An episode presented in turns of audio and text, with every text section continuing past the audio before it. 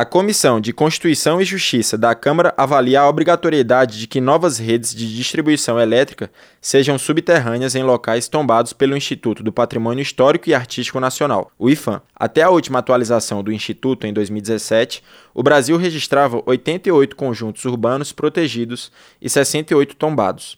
A proposta já foi aprovada pela Comissão de Desenvolvimento Urbano, onde o relator, deputado Carlos Chiodini, do MDB de Santa Catarina, acrescentou ao texto original que a instalação das redes subterrâneas deverá ser autorizada pelo IFAM. A presença de postes e cabeamentos elétricos aéreos nas cidades desvaloriza o ambiente urbano, ocupam espaços nobres da cidade, causam impactos ambientais importantes, tais como os advindos da interação entre a rede elétrica e a arborização. A instalação subterrânea tende a, também à valorização dos espaços urbanos, especialmente do turismo, atividade importante de geração de emprego e renda no país. Sob a perspectiva econômica, o relatório indica que as instalações subterrâneas tendem a diminuir a necessidade de investimentos em manutenção e reparo nas linhas de distribuição elétrica. O projeto prevê que os custos para a substituição das redes elétricas ao ar livre por cabeamento subterrâneo serão pagos por um fundo sem cobrança de taxa extra do consumidor, como explica o relator.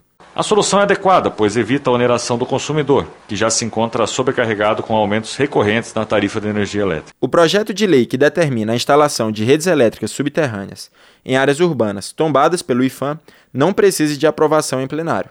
Se aprovado pela Comissão de Constituição e Justiça, poderá seguir diretamente ao Senado. Da Rádio Câmara, de Brasília, João Gabriel Freitas.